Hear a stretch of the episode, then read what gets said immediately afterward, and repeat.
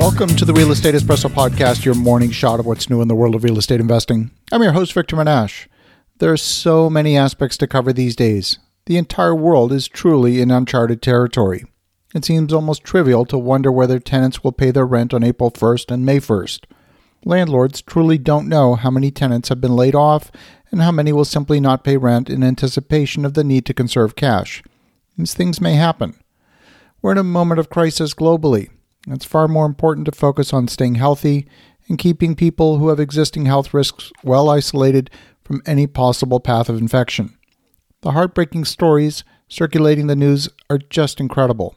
There's a story of a Japanese man from Gamagori in central Japan. He had liver cancer and the new coronavirus. He wanted to enjoy one last night out before going to the hospital. He held hands with a hostess at a karaoke bar, who so far hasn't tested positive, but he ended up infecting another employee at the karaoke bar and causing a national uproar. And on Wednesday, he died just two weeks after what turned out to be his last song. There's the story of an Italian nursing home in the small town of Cremona. I've visited that town many times. This nursing home has 460 beds, and in the past week, there have been deaths every day, including 18 deaths in just a single day, all of them respiratory difficulties, systems associated with coronavirus. None of the residents had been tested for COVID 19, and so none of them fall into the official COVID 19 death toll. Healthcare workers are also being infected. So far in Italy, about 8% of healthcare workers have been infected, and in the United States, the Center for Disease Control has advised healthcare workers that if they exhibit symptoms of the virus, simply to put on a mask and gloves and get back to work. The US is still in the infancy of its outbreak compared with other nations in Europe. It's amazing to me that there's still people out there thinking this whole COVID 19 thing is totally overblown. I'm seeing people lose friendships over a difference of opinion about this outbreak. It's amazing how this is challenging some closely held beliefs, for some to the point of rupturing friendships. I think it's because there's the most basic of human survival at stake. Well, on today's show, we're talking about how you as landlords can open up a dialogue with tenants and how the government is making overtures how they plan to make direct cash payments to the population within the next month. You have an early warning that you need to take action to strengthen your balance sheet.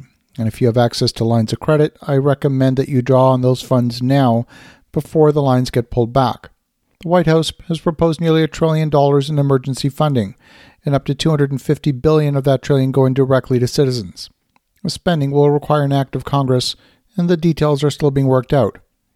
In Canada, the Canadian government has recalled Parliament and they're expecting a bailout package for ordinary citizens that will be available in the next two to three weeks.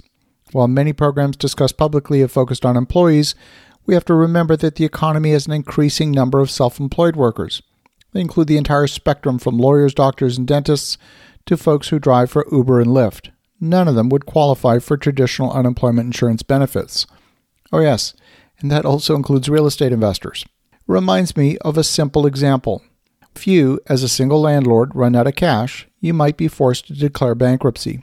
In that situation, you have a problem.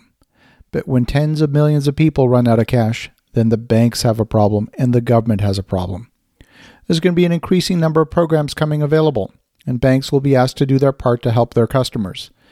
The banks will only do so if they believe the government will backstop any financial commitments made.